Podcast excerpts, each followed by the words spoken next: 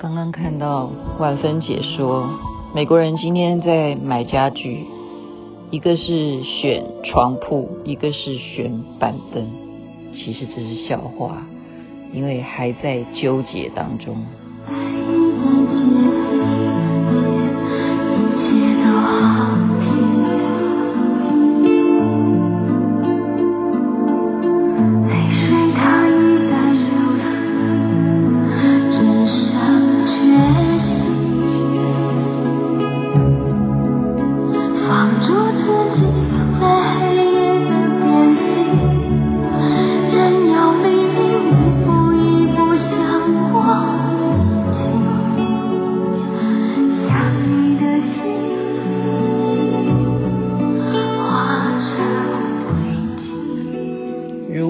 云知道，这是许茹芸所演唱的。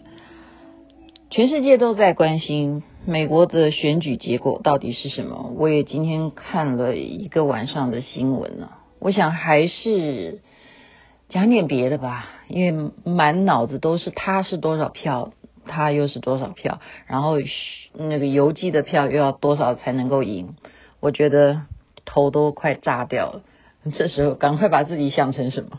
观世音菩萨，我们抱持着一个看神话故事的角度，好不好？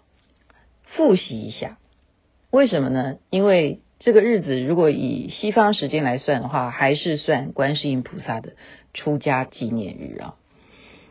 观世音菩萨呢，事实上在唐朝的时候啊，他的名字不可以有世的，因为那时候皇帝的李世民要避掉那个字。所以其实有一段时间，呃，他的名字其实叫光世音啊，光世音，因为嗯，本来他也是从梵文来的。那梵文其实观世音菩萨他的翻译的意思是自在，一个是观察的观，那另外一个字是自在，所以观世音菩萨是名称是这样来的，而且呢，在敦煌的千佛洞，如果大家啊，像五自在还有去过嘛，看观世音菩萨的佛像，在唐朝的时候呢，是现有胡须的啊啊，那时候他是大士啊，观音大士，所以本来啊，呃，中国人在信仰上面对于神明呢，他基本上还是比较啊，属于崇尚男性主义，是为什么会后来有？变成女生的这样子的造型的佛像呢？据说啊，就是在很多很多的妇女呢，她们都想要跟观音来求子。那你如果跟一个男的求子，不是很怪吗？所以原来啊，就是这样的传说了哈。他们如果去庙里头跟的这个是一个女生的形象的观音菩萨求生孩子呢，啊，或者说求这个小孩子平安呢？就很顺理成章嘛，否则你怎么会跟一个男的求生小孩呢？啊，所以在宋朝的时候呢，才开始逐渐的观世音菩萨他就有女相的啊这样子的送子观音的产生了。那我今天要讲的另外一个很有名的典故的民间信仰啊，我们平常现在在台湾呢各个庙宇所看到的观音呢。就是所谓的圣观音，圣观音其实它的故事啊，它是有一个国王啊，叫心灵国，心就是兴盛的兴啊，灵就树林的灵。这个国王呢，他生了三个女儿啊，一个叫做妙音，一个叫做妙缘，一个叫做妙善。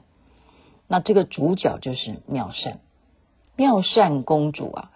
他一生下来啊，是每天就是不吃肉的，就是开始吃荤啊，不吃素，叫做吃素，然后向佛。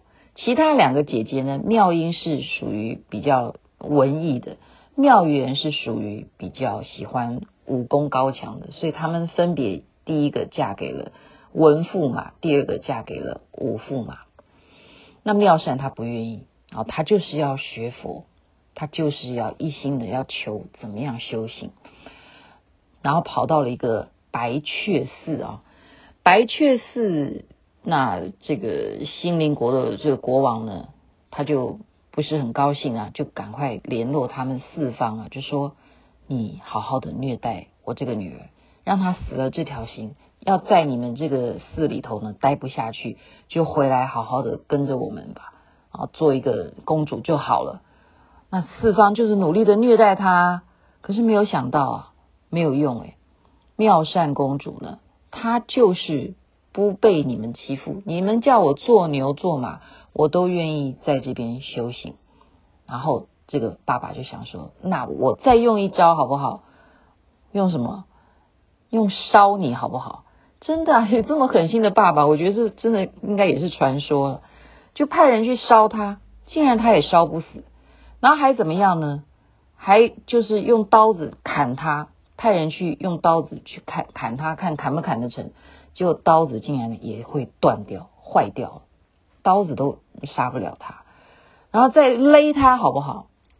没想到勒也勒不死，所以这个妙善呢，他种种的这种很，在这个白雀寺种种的这种不可思议的情况呢，啊，大家就觉得，哎呀，这真的是神仙吗？这个时候呢，就天上就下降了一个白虎啊，就把妙善公主给接走了。这时候把她接走之后呢，妙善是来到哪里？她来到了史陀林啊，史陀林就是所谓的这种坟场啊。然后有一个青衣的童子呢，就带她去地府，就去看很多很多的这些这些灵灵啊哈，众灵啊，在地府他们是一个什么样的境界？所以他是等于啊，人间也看到了人们的苦难，然后到了地府也看到了这些。地府这些民间的这些啊，这些可可怜的众生，此时呢，这个据说啦，太白星呢就化成一个老人，他就指点他说：“你真的是修得不错了，我现在告诉你有一个地点，就是哪里呢？就是普陀的落茄山啊，到那边去修行啊。”所以这个妙善呢，就听了这个太白星君这个老人呢。他的话，他就真正跑到了，醒过来之后呢，就到这个落茄山，就是现在的所谓的普陀山啊，去修行，真的就在那边成道啊，就是所谓的观世音菩萨。那在这个时候呢，人间的这个心灵国，就是本来他的父亲啊生重病，那妙善呢，他知道爸爸生重病啊，他甚至怎么样，割了自己的手臂来救。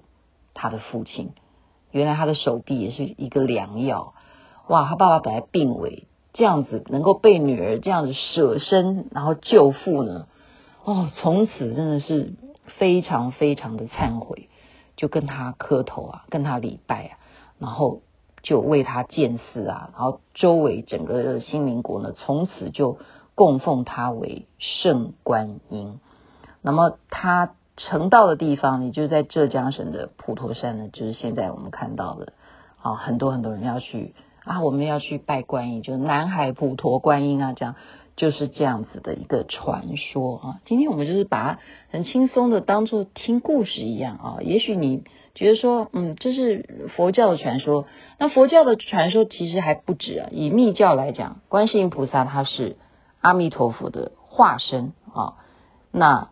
观世音菩萨又有很多种了，有六观音、七观音、三十三观音，对不对？那我们还有像我前两天去带大家看脸书，大家可以回忆一下千手千眼观世音啊。我们台湾有全世界金世纪录最高大的铁柱的千手观音，就是全世界啊金世纪录是圆道观音嘛。不管怎么样啊，我自己要讲一下观音菩萨的感应啊。刚讲送子，我呢，呃，生小孩的时候呢，是张瑞明的老婆施佩玲啊陪伴着我。当时啊，我体重有八十三公斤诶，你想想看，我现在的身材，那时候八十三公斤，我的小孩子呢，对于当时的医生来讲，我是在温哥华生的。医生说：“哦，你怀的是 Jumbo，然后他不愿意帮我剖腹。我每天呢、啊，就是念大悲咒，念地藏经，努力的求啊。那施佩玲她是很用心啊，我在生产的时候，她还准备好收音机啊，在旁边就是放大悲咒，哦，那个梵文的大悲咒，就让我听，所以医生都不敢相信我完全不痛。然后我的母亲说呢，假如你生这第一胎哈，我是三十二岁才生第一胎，我第这一辈子也就这一胎啦。他说：“你如果都不痛，你不会难产。你八十三公斤的女生啊，我的妈，你的小孩有多大？你第一第一胎啊，你如果不痛的话，我就跟着你姓了。”我妈妈这样讲。呃，很多的人证啊，我是五个小时完全没有叫，我不会像任何人一样在那叫啊、痛啊什么的，我都没有。然后我就是听着施佩玲放的大悲咒，然后。想着观世音菩萨一定要救我，而且要让我妈妈也相信我，我就是这样子生下了我的儿子。